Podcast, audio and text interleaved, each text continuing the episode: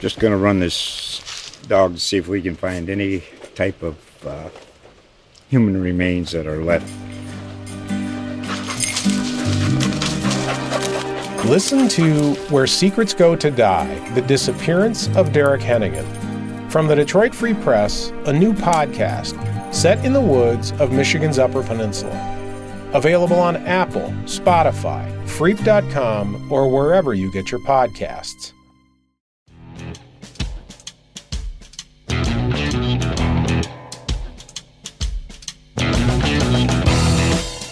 Hello and welcome to the Forepress Podcast presented by GolfWeek.com. I'm your host, David Dusek, and in this episode, my very special guest is Peter Kostis. Peter, as you are well aware, is a former on course analyst for CBS Sports as well as the coach for Paul Casey. And in the podcast you're about to hear, my friend Peter and I talked quite a bit about Bryson DeChambeau and the evolution of his game and how much we think it may or may not influence pros and elite amateur players who have aspirations of playing on the PGA Tour. We also talk about course setup and how that dictates what players can and cannot do, not only in U.S. Opens, but also in week to week PGA Tour events. And we get quite a bit into the weeds with regard to Rory McIlroy and Jordan Spieth and give a way too early look ahead towards the 2020 Fall Masters.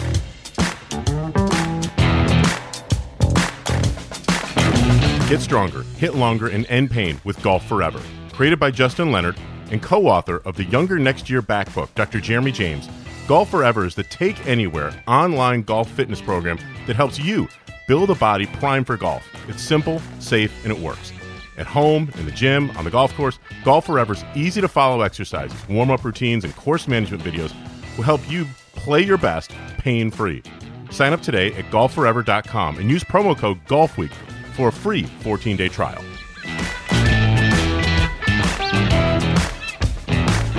So now that my next guest has had a chance to process the fact that the Los Angeles Lakers are the NBA champions and now share the all-time title lead with his beloved Boston Celtics, I would like to bring Peter Kostis onto the Forepress.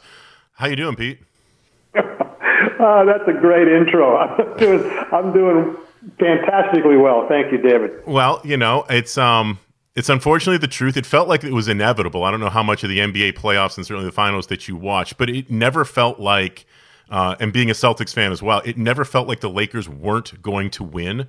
Maybe it was the matchups that they had. Maybe it was the fact that they had two of the maybe four or five best players in basketball on the same team. But um, yeah, it sort of felt inevitable, didn't it? Well, I mean, I, I I don't know. In this in this age of divisiveness, I'm going to put an asterisk on this because. Mm they didn't play a full season. They didn't have the the the uh, pairings uh, lined up the way they normally would, and um, besides, the Celtics won a whole bunch in a row. so I still give them the all-time great lead. Forget the whole LeBron James, Michael Jordan debate. You're, you're still in the in the Bill Russell camp with all those rings. I, I get it. Are you getting used to seeing Tom Brady in a in a Tampa Bay uniform? you know. Um, it's it's really really interesting to me as a coach and as a sports fan to to see um, Bill Belichick maybe doing some of his best coaching ever uh, with this team that he has right now, given the the players that he's lost. Tom Brady is is is Tom Brady. He's got his his career credentials uh, that are unquestionable, but you see him struggling a little bit and and, and so on and so forth. So it's going to be really interesting for me to see how, how the season ends up and, and which one of the two of them ends up with uh, a little bit more success. Now, admit it a little bit to me, friend to friend, because nobody's listening. We can, we can, we can. Uh, when when Cam Newton was announced as the quarterback for the New England Patriots, you were happy, weren't you? You were really excited. Uh, Yes, I was. and and while obviously you know his his coming down and being COVID nineteen positive puts a damper on those things, and we hope that he gets well soon as able to come back to the team. Um, do you feel that they made the right move by letting Brady go at this point? Because it seems like Brady this year for the for Tampa has been up and down. Uh, he does love to throw a pick six now and then, um, but but Cam is not Brady. But are you, you? It sounds like you're cool with that. Yeah, no, and, and what I'm cool with is is that it's just like teaching the golf swing. You know, I don't I don't teach a golf swing. I, I teach the player that's in front of me, and I teach them a swing that works for them. Right. And Belichick um, coaches his players. He doesn't coach football. He he doesn't make them kind of fit into the the mold that he wants. He he will figure out a way and and a, and a scheme for each week for the players he has to work with. So to me, it's really interesting to watch how the the offense evolves.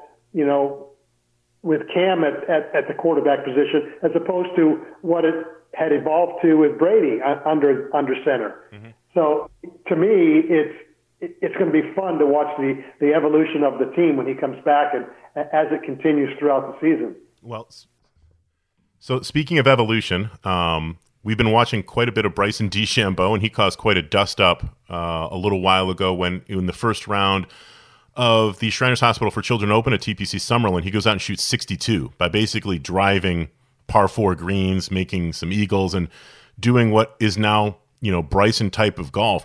I'm assuming you had a chance to watch most of the U.S. Open, and there was a lot of talk before that about thick rough and narrow fairways and how tricky winged foot was going to be, and it was certainly very challenging for just about everybody there. What was your overall impression about the way that DeChambeau went about playing at the U.S. Open and has basically gone through this transformation in uh, his body and his swing? Well, I mean, there's, there's several questions involved in that now. Um, number one about winged foot. Um, it was designed uh, in the early 1900s. The game was uh, played differently back then. It was primarily played along the ground. Mm-hmm. And as such, um, the vast majority of the greens at Winged Foot had areas to run the ball onto the green. That, that's the way golf was played back then.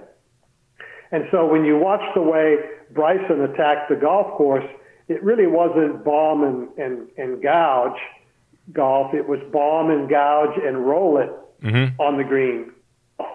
You know, he wasn't forced to, to carry uh, bunkers or water hazards or whatever and land the ball on the green out of that rough. He could, he could hack it out of there, land it 10, 15, 20 yards short and have it roll on. And we saw a lot of players doing that. So I think he took advantage of the architectural weaknesses um, of the golf course. He, he really did his homework and, and figured out that, okay, I can run this on here. Uh, maybe the, the flag will be located there uh, and I'll, I'll hit it close, or if it won't, I'll, I'll two putt from 30 feet and go on to the next hole. Um, so, you know, I, I think when we get into this discussion about distance and, and Bryson and the effect it's going to have going forward, we can't discount the impact of architecture on how the game is played today as well. I, think it's a valid point. Um, clearly, Bryson is a thoughtful young man. He he put a lot of thought into the way that he set up his body and his equipment, and the way that he approaches the game is nothing else if not well thought out. Um, it would seem like the way that he went about playing the golf course, he obviously had a plan, as we're sort of saying, in mind. I was talking with another senior writer at Golf Week, Adam Schupak, a few days ago, and I mentioned to him the idea that uh, if you're going to have relatively narrow fairways, and from what I understand, the fairways were kept at the same width um, as the members would play on a week to week tournament. They, they didn't pinch the fairways leading into the U.S. Open. That's what you get. But they did, they drilled five wells over the last couple of years at Winged Foot to make sure that they had enough water to get that rough really lush and really thick, which, as you were here in the Northeast this last summer, it was dry, it was hot, but that rough was was really, really thick and lush. Um, if everyone is going to miss some of the fairways some of the time, then it would stand to make sense that you would want to be further down in the fairway. Um, if you're going to hit, say, nine fairways and miss five off the tee, I'd rather be 30 or 40 yards further down, all things being equal, than to be 30 or 40 yards further back. When you when you design a golf course like that and you set up a championship course like that, it would seem to most people to make sense like, oh, if you want to get guys to if you want accuracy off the tee to be rewarded, make the rough thick and make the fairways narrow. Okay, that would seem to make sense. But am I wrong in thinking that when you set up a golf course like that, the longest hitters actually do get an even bigger advantage?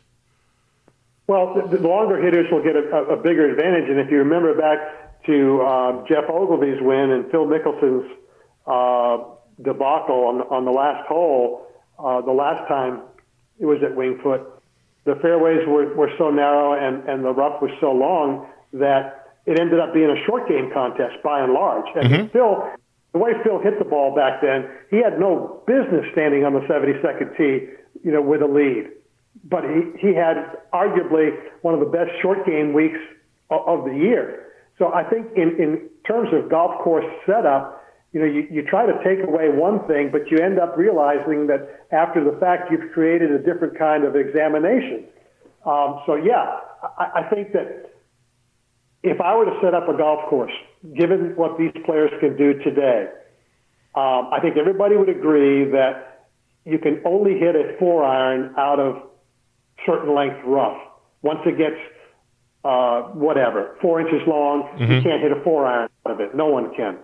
Um, you can only hit an eight iron out of certain length rough and, and, a, and a pitching wedge out of certain length rough. And so I would graduate, I would graduate the rough length not from narrow to the fairway out to the, to the ropes. I would, I would gradually increase the length of the rough as, as you got closer to the green and, and pitching wedge yardages. So I, I would have it be a foot long at 100 yards, where you, you had a hard time getting a wedge out. You know, and I have it eight inches long, where you have a hard time getting an eight iron out. And I'd have it four inches long, where you'd have a hard time getting a five iron out. I, I would I would make it fair for everybody at every length in the sense that if you miss a fairway, you, you're going to all be penalized the same amount, regardless of the club you're using. Well, as I as I talk to Adam, and I can I, I, will also confide in you. I had a chance to talk to the Golf Week Forecaddie uh, when I was at Winged Foot, and he was telling me that that idea is definitely gaining a little bit of momentum in Far Hills for the people that would ordinarily be around the water cooler in Far Hills if, if they were able to be in their offices, which right now they're not. But that that idea of graduated rough, not from a width perspective, but from a length perspective, is definitely something that is being looked at and is being investigated. Um, that whole concept that you're saying is that if you want to bite off 325 yards of fairway, okay, but the penalty for you missing at 325 will probably not be as severe as the penalty of somebody hitting it 290 or 295 who misses widthwise by the same degree. The idea being that you're, you know, that, that your distance is you're in, you're imparting more risk on the guy who's trying to hit it farther. Several years ago, uh, Butler National Golf Course in Chicago uh, went through a, a remodeling, and uh, Tom Fazio redid all of the bunkering. And as I went around the golf course and looked at it, I, I came to the realization that um, if you were in a bunker that, let's say, required a a seven iron to get out of, he gave you a lift that you needed a nine iron to get out of. Uh, if you're in a fairway bunker that you know you had to hit a three iron, he gave you uh, a lift that required a five iron. And so the, the, the lifts on the bunkers were punitive in the sense that um, you had to hit an absolutely perfect shot to be able to, to get it out of that bunker and on the green. And, and so that's when I first realized that, um, you know, if, if a fairway bunker is 100 yards, it's going to have a 10 foot lip. Mm-hmm. And, and you got to hit a lob wedge out. So I realized the penalties that you design into a golf course need to be commensurate with the club that you're going to be using from that particular part of the golf course. It makes sense. Um, it makes a lot of sense. What from a from a standpoint because you've had a chance to see a lot of these players up close and you've been watching obviously this year quite a bit on TV. What changes have you seen in Bryson's swing as he has become physically larger and is trying to swing harder? Well, a couple things. First of all, I'm impressed with how far he's hitting it, but I'm, I'm, I'm even more impressed that he hasn't lost any of his accuracy. That's, that's unbelievably uh, incredible that he's able to do that. Uh, he's, he's maintained his flexibility. I, I see that he has increased his range of motion of his lead shoulder in the backswing, and then in the through swing, which is the first uh, crank arm of the golf swing. So his swing is longer. He has more uh, wrist set at the top because he's swinging back faster, and, and obviously when you when you put the brakes on at the top, the club head keeps going, and you're going to set the angle a little bit better. Um, so he what he's done is he's added strength, maintain flexibility, and maintain explosiveness in, in his ability to fire his muscles. So he's obviously studied this, or has people around him who have studied this, and his training regimen, I think, is is spot on for what he's trying to accomplish. Which which sort of leads me then to the comments that we heard from Matthew Fitzpatrick uh, last, you know, uh, several days ago, basically saying that, and you and I have talked about this a little bit before, that that Bryson is making a mockery of the game. That that Fitzpatrick saying, and I'm and I'm going to really shorthand this. He could put on 40 pounds of muscle. He could try and bash the ball farther down, but in his opinion, that's really not what the game of golf is all about. That that there should be elements of finesse, there should be elements of skill. That, in his opinion, Bryson is sort of trumping with with this approach. Where do you come down on those types of comments, and and how do you see um, the other players? I guess th- th- this reaction. Do you think that most of them share that reaction? I saw Justin Thomas coming out supporting DeChambeau, who's you know a, a Ryder Cup and Presidents Cup teammate, and the two of them will probably play those kind of events for the, the next decade and a half at least. Um, are you surprised that there seems to be this pushback from Fitzpatrick and maybe some other players? Well, I mean, there's always been this gap between the, the longer hitters and, and the medium length hitters or the shorter hitters uh, throughout time. I mean, every every superstar in every generation that I can recall um, basically separated himself from the field by being able to drive the ball brilliantly. Uh, whether it was Ben Hogan or Sam Snead or uh, Jack Nicklaus or Tiger Woods, they were all longer than everybody else. They were all better drivers than everybody else, Greg Norman included. Um, and so driving has always been uh, the that separates yourself from the rest of the field, right? And then you can't discount the fact that Bryson, uh, wh- while I don't like the way he puts, I think that that that should be outlawed. If, if you're going to outlaw the long putter, then Yep. you, what he's doing either. I, I just don't think that that's that's Your criticism is that it's too vertical, that he's essentially the way that he is setting up and has his lie angle being, you know, it's not 90 degrees, but it's close, that that, that should not be allowed? yeah. And, and but but it is, and he has, he's not breaking any rule. I want to emphasize that. No. you know he's he's playing by the rules. So uh, I think that the USGA and the R&A screwed up big time when they tried to to, to fix putting uh, and get rid of the long putter and, and so on and so forth. But that's that's another whole subject. Um, in terms of, of Matthew, uh, you know what? He's got two choices. Everybody plays the game should be playing it the best way that they can play, not the way somebody else is playing. Um, and, and if he doesn't want to uh, pursue distance, then he needs to make sure he really works on his accuracy and his putting. And, and his ability to win on certain golf courses will be minimized, and on other golf courses, like say Colonial or or uh, Hilton Head or, or whatever, then they'll be maximized, and he'll he'll have fewer opportunities to win, but still he'll have opportunities to win. You know, the, the thing that that also, David, that happens is that, and I've seen this with major champions throughout the years that in an effort to get better, they lost sight of who they were and what kind of golfer they were. Yeah. You know, whether it was Curtis Strange, um, you know, after winning a major, he, he decided he wanted to get longer and, and, and get better. Uh, Ian Baker Finch, uh, you know, Luke Donald. Um, there's been a bunch of major champions who, in the pursuit of improvement, kind of cannibalized their style of golf. They just they just lost sight of who they were. Uh, Tiger even did it for a while. Um, with, with all the changes that he made in an attempt to get better, for a period there, I don't think he knew who he was as a golfer.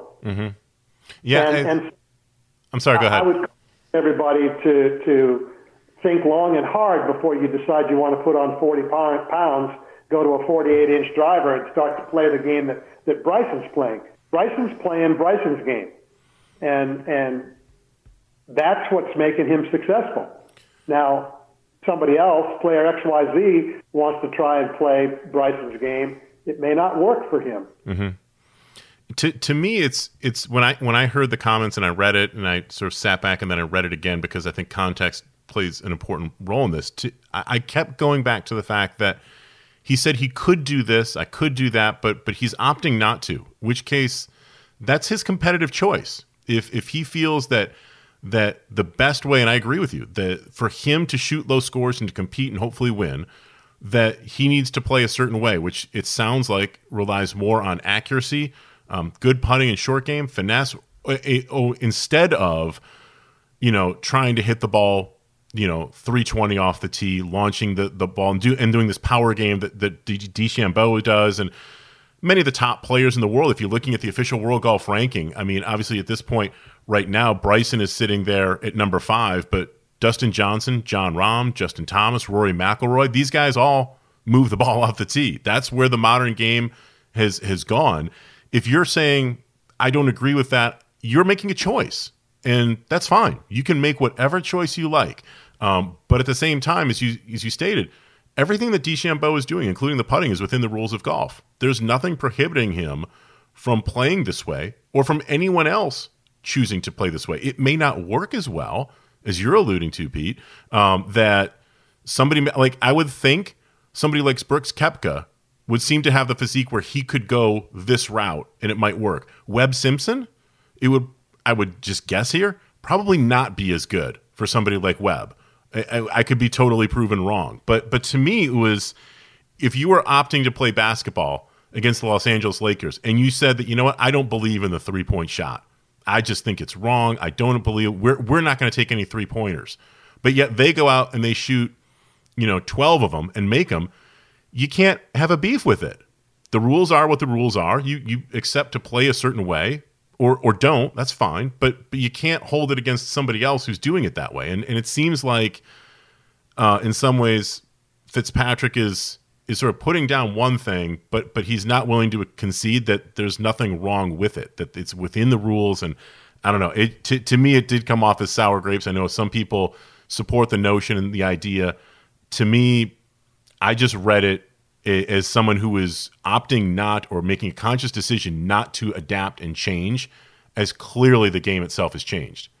Well, um, the, when I read it, um, and, and I made this comment uh, when Bryson came back from the uh, uh, suspension to play on the PGA Tour, um, the amount of time, effort, energy, and money that he put into Amazing. making these changes was all consuming. I mean, it was it was 18 hours a day of working, working out, hitting golf balls, studying, you know, whatever. And when I read Fitzpatrick's comments, basically it came across to me as I'm not willing to put that time and energy into it. Mm-hmm. I got other things I got to do in my life as well, and and that's a question I have for Bryson, quite frankly, is how long can he maintain this this level of intensity of working out, eating, um, uh, practicing his game, et cetera, et cetera, in order to maintain this style of play? Because this is really uh, difficult to do, I think, on a on a 12 month basis. I you asked, know, yeah, I asked him that Pete at Northern Trust. I said to him, you, it would appear between the nutrition and the equipment and the philosophical way that you're going about playing the game now, you have literally pushed all your chips into the table on this. You you, can't kind of half-ass this approach. We're saying like, okay, I believe that this is the best way and the most efficient way for me to play and kind of not do parts of it. And and he agreed. He he came out and basically told me he's like, I, I 100% believe this is the best way for me to play. It, it's going to help me in the long run. Week to week, I'm going to have ups and downs like other people, but I'm going to shoot lower scores if I do this. And I 100% believe. I admire the willingness to do it. I think you bring up an excellent point. For how long? We'll see. But but but he clearly has 100% put himself behind this philosophy of all this stuff. And to this point, I mean, again, he a year ago, right now, he was number 14 in the world, and now he's number five, and he's got a major. It's hard to argue. Well, yeah, I know, but but see, David, you can't. He has no life outside of what he's doing now with his golf game and his golf career. Yep. Near as I can figure out, there's not enough hours in the day for him to have a, a, a life apart from what he's doing. How long can a person keep doing that? That's my question. Yeah. Um, does he? Does he? I, I don't even know if he has a girlfriend or not. But but does he have a social life? Does he? Does he end up getting married, having kids, whatever? You you can't do all of those things and maintain this work ethic and this style of golf, in my opinion. Mm-hmm. Right. So th- this may be a shooting star that's going to be very very bright for a for a brief period of time, but then it's going to uh, flame out. It's it's Because I don't know that anybody can in this level of working out and intensity for a long period of time. It's something- that's- it- yeah. it- especially golf is a 12 month sport now. Yeah. You know, it used to be you could play for nine months. Okay, take three months off, do whatever you, and but now the way the tours run, that that's not a possibility. No, it's not. And and obviously we're going to talk a little bit of Masters here. We've we've got a major championship in a month, which is something very unique, and then we're going to have a much shorter break before we're going right back to the same Masters venue, obviously at Augusta National. One of the players I want to talk with you about who I think has as full a life as one of the elite players could possibly have is Rory McIlroy. And heading into the COVID 19 shutdown that the PGA Tour had to do starting on the Friday of the Players' Championship, Rory was arguably playing his most consistently high level of golf that we had seen from him in a long time. That that kid was living in the top five. And while you can debate that he maybe should have closed the deal and won a little bit more, I don't think that there's anybody that was arguing that Rory McIlroy going into the Players Championship was playing just about as well, if not better, than anybody else on the planet. Since the COVID nineteen um, shutdown ended at Colonial, he has not been the same player. Um, do you think that there was anything changed, or what? What? What would you attribute to the fact that we're not seeing McIlroy? At you know, I, I give everybody who comes out to play on tour two, three, four weeks to get used to playing in front of no fans, to get used to the testing protocols that are now in place, to get used to the the changes that we've had to, and that the players and the caddies and all the tournament officials have had to make in order to keep golf going. Like I, th- that took a, a level of adaptation on everybody's part. But it's been a while now, and we haven't seen that kind of Rory McIlroy that we saw, you know, November, December, and then certainly going into the early part of the spring. What What do you think is going on? Uh, there- there's a whole bunch of stuff going on, and not the least of which is uh, he had a pregnant wife nearing the end of her pregnancy, and then now they have a child. And that is a life altering event, as you well know. Um, and, and, you know, you, your focus is, is changed. You- can't, and this is, again, what I go back to with Bryson. That there's going to be life changes that will affect his ability to do what he's currently doing right now. And in my opinion, during during the shutdown, you know, uh, Rory, I know Rory is a is a absolutely terrific young man with the values that I, I subscribe to. He's going to do the right thing for the right reasons. And so I, I think he probably gave up a little bit of his golf to support his wife. And then obviously with the birth of the baby uh, coming back out, you're not going to be 100% focused on, on your golf game either. Yep. So um, I, I don't I don't discount that he hasn't played as well, but I, I don't think there's anything seriously um, impacting his golf game apart from off the golf course changes. Quite frankly. So you've been coaching Paul Casey for a long time. He's now a dad. Did you, while he was awaiting to become a dad, or in, in the first few months after his, you know, he became a dad, did you talk to him about this stuff? Did you did you guys plan out how his professional career now might be different? Goals maybe needed to be adjusted. The, the level of commitment that he should expect from himself, or that you as his instructor expect from him, changed. Did you talk about that? Oh yeah, we did, and and you have to remember that. I mean, Paul was number three in the world um, around 2010, and then um, you know, unfortunately, uh, had a bunch of injuries, went through a divorce, and and all these things were were off golf course, non golf related stuff. Uh, couple of the injuries were golf related, but but uh, the rest of them were snowboarding stuff and whatever.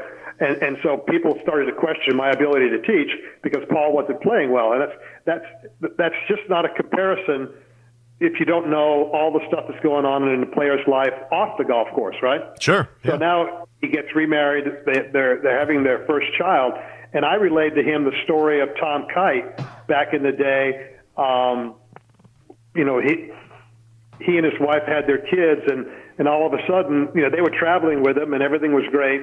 But now the kids had to go to school, and and it really bothered Tom to not be around. Um, and he didn't really want to go out on the road. And I said, well, you know, here's what you do: you, you just you go win more. then you can take weeks off. You know, go out there for, for four weeks and finish 30th each week, you're going to get X amount of dollars. You go out there, win one week, you can take three weeks off, and you're going to get even more dollars. And, and so Tom sharpened his focus and actually played really very, very good golf uh, that first year when his kids had to stay home, couldn't travel with him, and and and he had to be out there by himself on the road. So it's a mindset that you de- develop and you decide, okay, you know, when I'm when I'm away from home, I'm going to work uh, 100% of my focus on my golf game, on my craft, and and my livelihood. And then when I go home, I'm going to devote 100% of my time to my my wife and my kids, my family life. Um, you can't mix those things up, in my opinion, because you you never get full reward in either category. Yeah, I I, so, I I agree. I think that nobody probably did that better than Jack Nicklaus. Nobody did a lot of things better as it relates to golf than, than Jack Nicklaus, in my opinion. But for he and Barbara to have had the family that they had, for him to have the career simultaneously that he was having, the charitable endeavors that he was involved with, um, the golf course architecture business, which really got much more going as he was exiting the the competitive stage. But um, to be able to mentally silo yourself um, is is as much a skill, I think, for professional athletes when you are talking about home life uh, professional life, the the training that away from the golf course that they have to do. There, there's always going to be, in my opinion, a level of selfishness that's that's required, but it can be budgeted. You know, when when Dustin Johnson has to go and train and work out and put in the practice time in order to be the number one player in the world, that's time when he is not, you know, with with his family. Um, but at the same time, then when he is there with them, you would hope that the focus is on that and is not on golf. It's not on adding distance off the tee. It's not on the other things that are doing that. And and is Nicklaus still the model? Do you think for a lot of these guys, or should he be? Well, Barbara Nicklaus is the model. there you go. Exactly. Exactly. She is she is just all world, and I think everybody that that knows her, obviously that knows Jack as well, uh, realizes that. So um, it, it, it's a it's a it's a team, right? Yep. That's what that's what a marriage is and uh, Barbara allowed Jack the freedom to do what Jack needed to do to, to play to his level. And um, then Jack gave up a little bit when he went home and, and devoted time to the, to the family, and, and it, it was a win-win situation for them.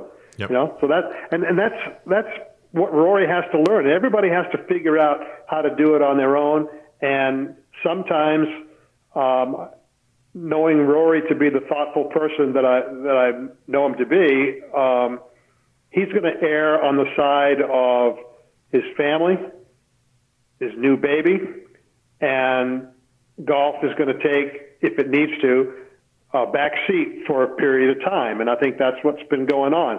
Now they'll they'll get together, they'll figure things out, and I think he'll come back out and and you'll see a new and improved Rory.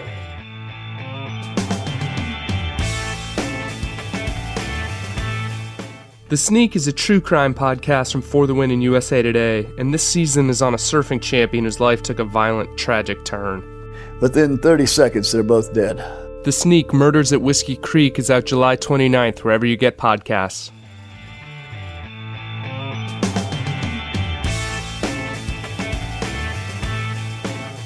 I can see it. He is. Um, I, I agree with you. I, I there is no player out there right now, athlete at all. That that I respect more for having put himself out there to try and be the best person that he can be. I think that he is a very, very well rounded young guy.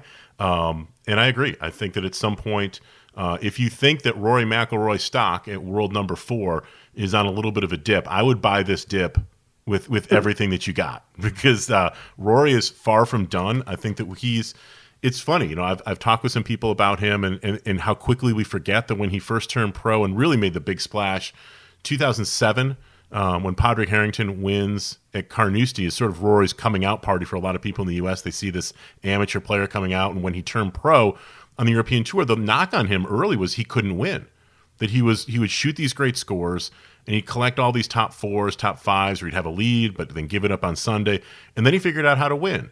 And then he figured out how to win a lot and started winning more and just putting himself in position. He finally breaks through wins his U.S. Open at Congressional, and that opens up some floodgates, and then that sort of goes away. It it seems like there have been very natural progressions and plateaus throughout his career, and if we're on a plateau or a slight dip right now, um, yeah, I'm I'm not buying the fact that that that Rory is not going to, in pretty short order, start to come back, get whatever focus and balance that's going to be required for he and his family to for him to be at his best, and then watch out, which is also what I've sort of been waiting for from Jordan Spieth.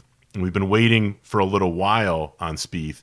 Um, what do you make of what's going on? Speaking of Team Spieth, what what what is your picture of, of what's happening with Jordan at this point?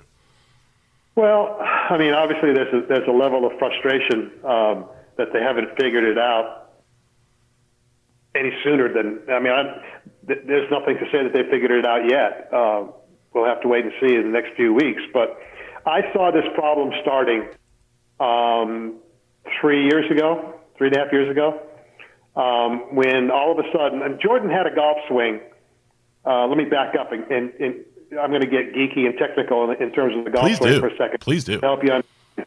In my philosophy, the, the, the swinging of the hands and arms um, and, and releasing of the club head should eliminate the right side of the golf course.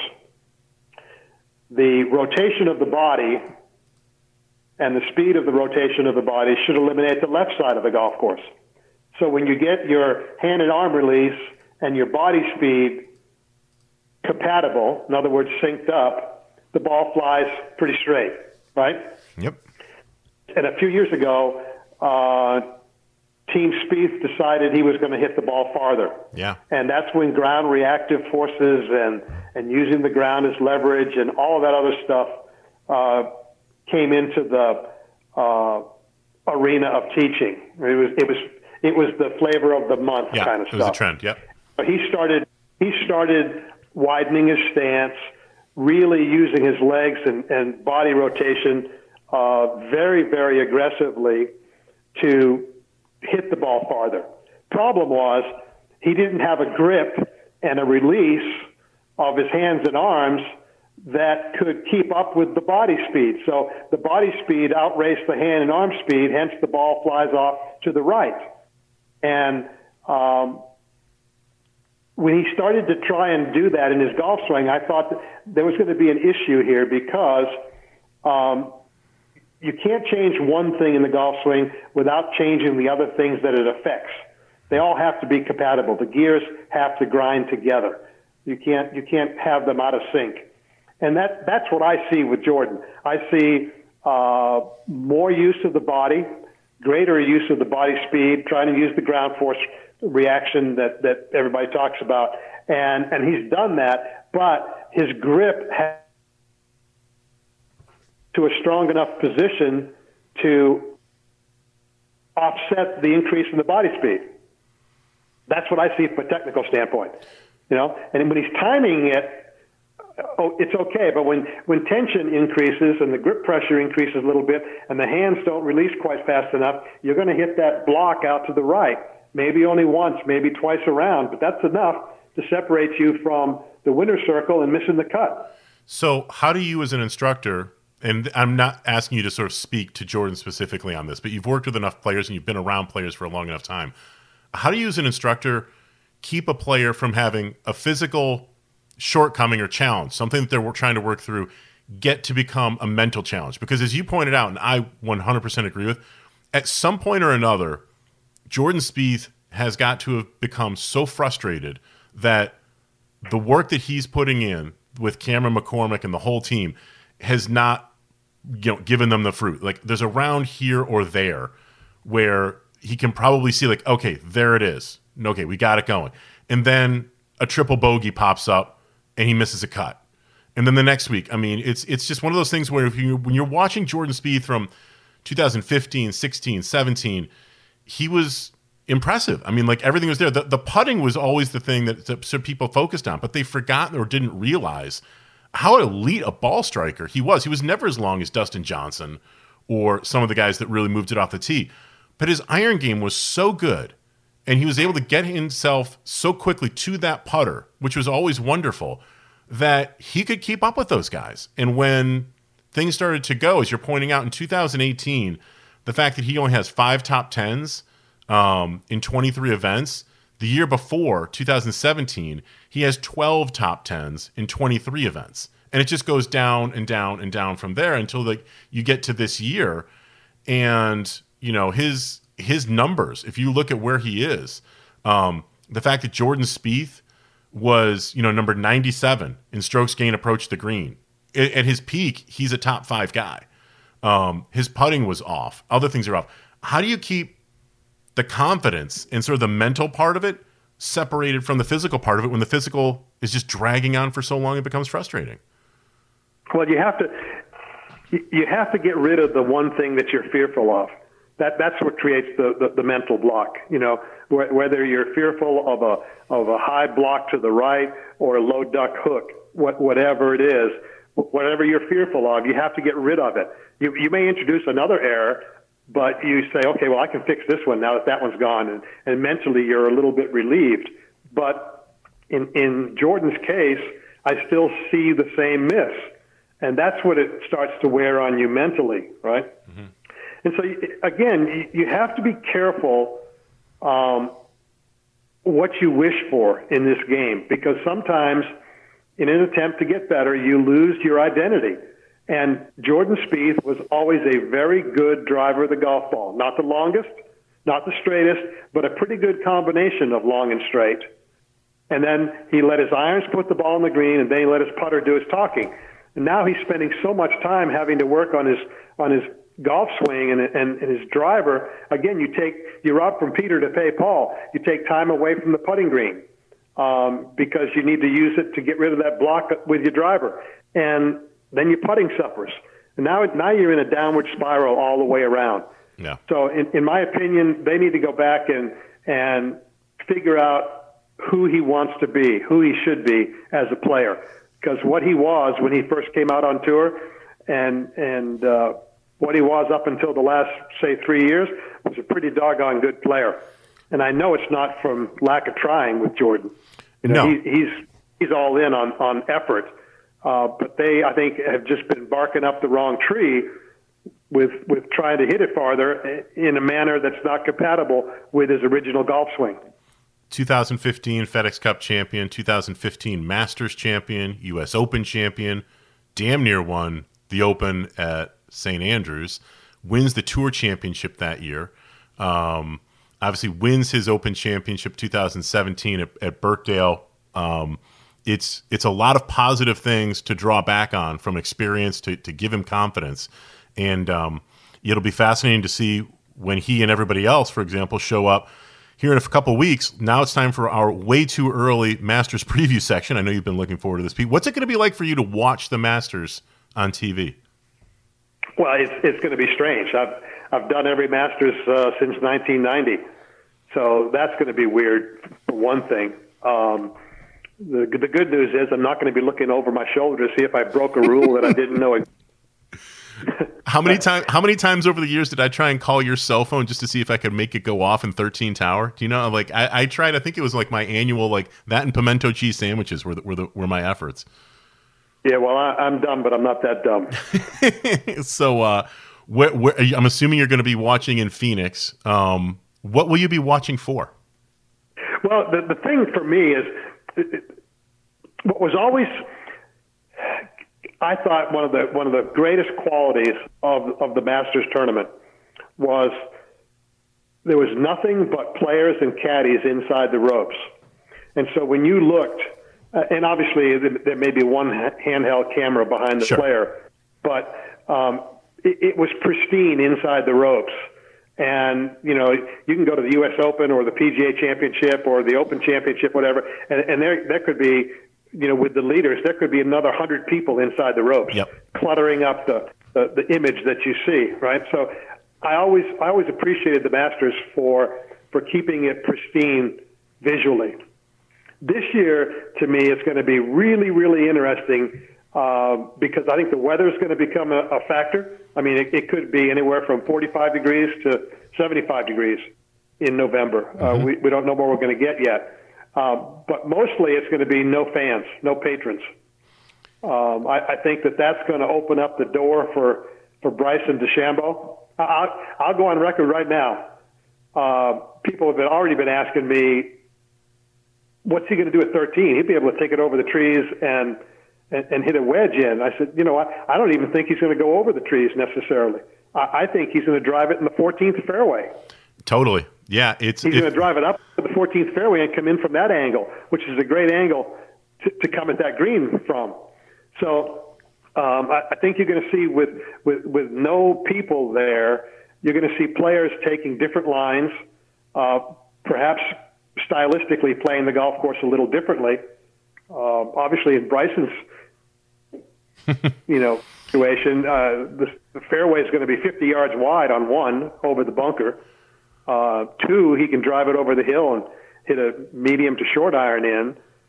Three is three. Four, five is not much difference. Uh, seven, he can drive it past the trees up by the green. I started doing the Uh, same exercise, Pete, a, a few days ago when he was talking about the 48 inch driver and what he might do, and, and I was I was playing out the par fives in my head about if if he is as straight as he has been, which is straight enough, certainly.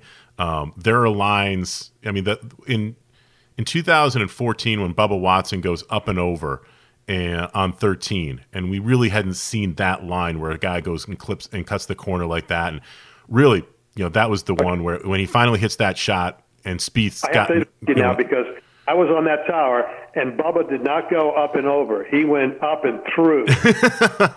that line has that that was quite a brave line, and a couple guys have now since then started that line. But there are going to be lines that we haven't seen, and I think it's what you're saying is true, and that um, with no patrons who are going to be lining that, that the the miss if if somebody lays up, for example, you talk about 13, if if guys go through the fairway on 13 or come up with something such that they're not going at the green, the play is to go way right on 13 into those mounds and basically the end of the the line of the ropes that keeps the patrons from getting too close to 13 green and, and really getting them down towards 14 tee box. That that landing area now becomes where he could land a drive. I mean, he could try and hit it just a massive draw and send it out over there with his first shot which is not exactly what Bobby Jones and Alister MacKenzie had in mind, um, but all over the place, as you mentioned, on two, on, on, on number one, if he just goes at it, that bunker on the right hand side comes out of play. And that changes the whole complexion of, of that hole. But um, what, how often have you played, if, if at all, have you played Augusta National when there are no grandstands set up, no patrons around? What is visually, what does it look like, or how does it look differently than what people are used to seeing it on TV? Well, I mean, the, the, there are no stands. Um, they're called patron observation stands, where the acronym is POS, but I'm not going to go there. Um, so, you know, the TV towers are there. Yep. They're they're permanent, um, but nothing else looks like looks like the tournament. You know, um, it, it's it's it's pristine. It's really nice, and I don't know that there are all that many stands. I mean, there are some around, but mostly it's the it's the flock of people. You know, outside of the ropes, down by uh, eight, seven, that area too. Uh, the people behind the the the green at 16. The the people are behind the tee at 16 rather the the people um, in that triangle area of 13, 14.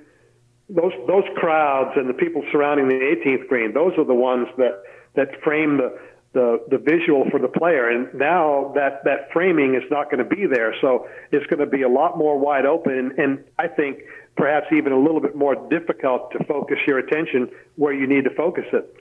I can agree. I think that I, am going to miss, and I don't think there's any way even the Augusta National Golf Club can can cre- recreate this. Is the um the atmosphere and the tension, the sense of theater when you have that many people who are cheering and the and the roars through the pines and and it's it's cliche, but it's cliche because it's true.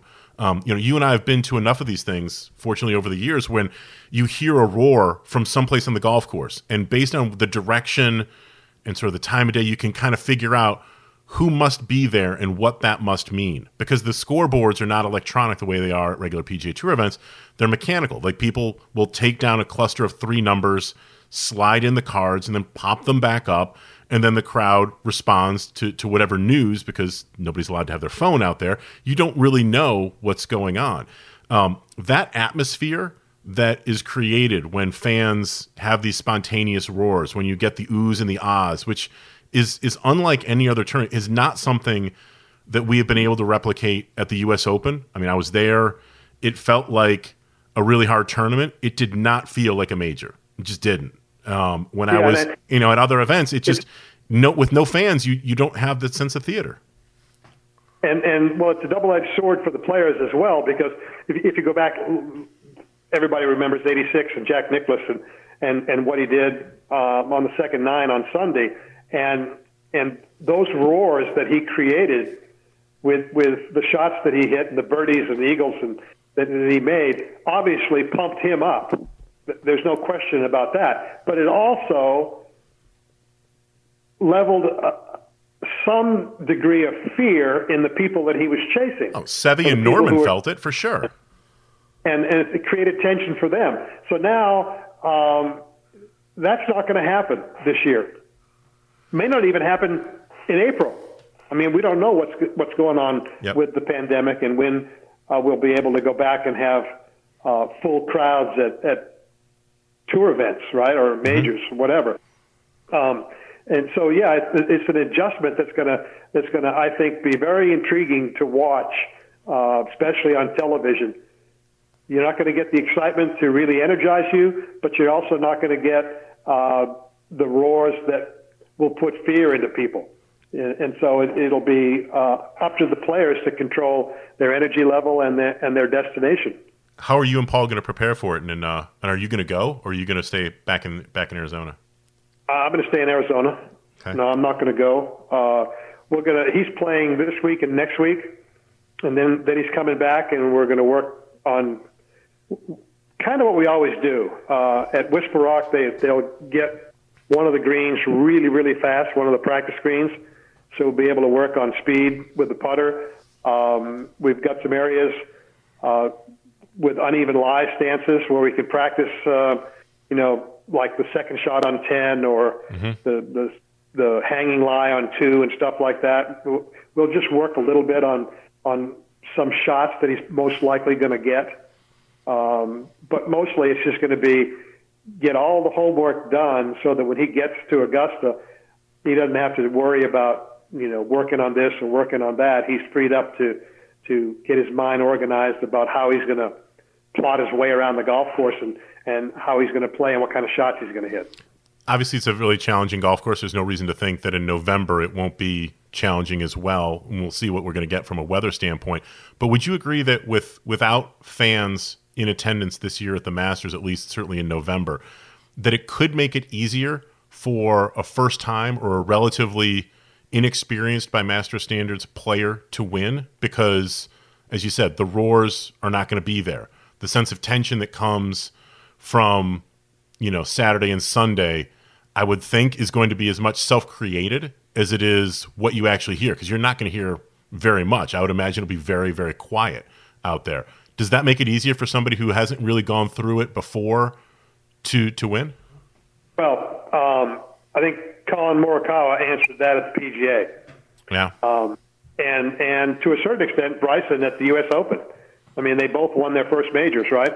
Um, and when you're when you're when you're there and there's no crowds, then you're not really experiencing the true uh, intensity of a major championship, right? You go to Augusta and you play with a member, and it's it's great. You have fun and it's it's it's go- cool, but there's no crowd around, none of this, and the first timers this year at Augusta uh, are going to get there, and they're not going to really experience the Masters. They're going to be playing yeah. a tournament at Augusta National Golf Club, uh, and it's called the Masters, but they're not going to be in the Masters because there's not going to be 35 or 40,000 people around there. Yeah, it's um it's going to make it easier, I think, for the for the first timers, and uh, I don't want to say necessarily harder for the for the veterans, but it's going to certainly uh, create a, a void in their in their memory bank that they they they kind of pull shots out of to get through a certain situation it's going to be like nothing else we've seen. And there's been a lot of that in 2020, you know, so it, just sort of, sort of stands to reason. But as we were going around Winged Foot, there were people in their backyards. I mean, they kept showing Rick Pitino had bleachers, you know, behind number three green. There were people behind 10 along the side of 11. There were people at four. And it was a small thing, you know, but it was sort of this little tip of the cap to like, okay, people actually are watching this there is not going to be anybody at Augusta National uh, who isn't supposed to be there or isn't credentialed to be there. The the number of media is going to be very small. I don't know uh, from a production standpoint how many limitations are going to be put on CBS in terms of can they bring as many crew to, to put on the broadcast as, as they typically would do, or if that's going to be, I would assume, a smaller number than they would have done otherwise. Um, but it's going to be a small group. It's going to be real quiet. It's going to be much more like what we saw, for example, at TPC Boston, another venue that you know, where there are no houses. There's nobody there uh, on that great big property. There's not going to be anybody there um, at the Masters either. I think it will be fascinating to watch. It's a real treat. It's going to look really different too. Um, I would imagine it's just going to be multiple shades of green. We're not going to obviously get azaleas and magnolias and dogwoods and all that kind of stuff, but I, I can't wait. I think it's just a treat. It's something that uh, hopefully we have earned the right to have fun with this, and then the quick turnaround. Um, do you have to hustle out to get yourself a new iPhone 12 now? Uh, I'm going to order it online. I'm not going. to. I, I do. I, have I've stayed with an old one for a while, and it's cracked, and it's. Uh, I've been hanging on, waiting for this one to to, to come out. So there you go. But I, I will say this: I do think. Um, I don't think there'll be much in the way of limitations on CBS from the Masters Committee. Good. Uh, in terms of putting on the production, because I think they realize that the only way the world is going to see the tournament this year yeah. is from watching on television, and so they're going to want to do everything. If I know them like I think they know them, I know them, and they're going to want to do everything they can to maximize the viewer experience uh, for this unique event and um, I'm sure CBS is going to be there. I have no way of knowing. I haven't talked to anybody, but I, am sure CBS is willing to to put up yeah. all they can do it as well. The, the word that I heard on uh, general media also is that there's going to be a, a few more people than there have been going to regular week to week PGA Tour events, in part because the media center is so big that you can socially distance relatively easily in that media center. So I don't know how many outlets are getting how many credentials, and this is getting way into stuff, but I think that there will be a little bit more robust coverage than we have been getting otherwise on site, and there will certainly be plenty of remote coverage that, that's getting done as well. So hopefully people can still get you know all their masters fix in, in November, and it'll be interesting to see it because obviously we know the tee times are going to be moved way forward because it's going to be dark at around 5:30 in Augusta, Georgia, in uh, the middle of November. Pete, it's always a real pleasure. Thank you very, very much for coming on the Forepress. I look forward to doing with you again real, real soon. Thanks, David. Take care.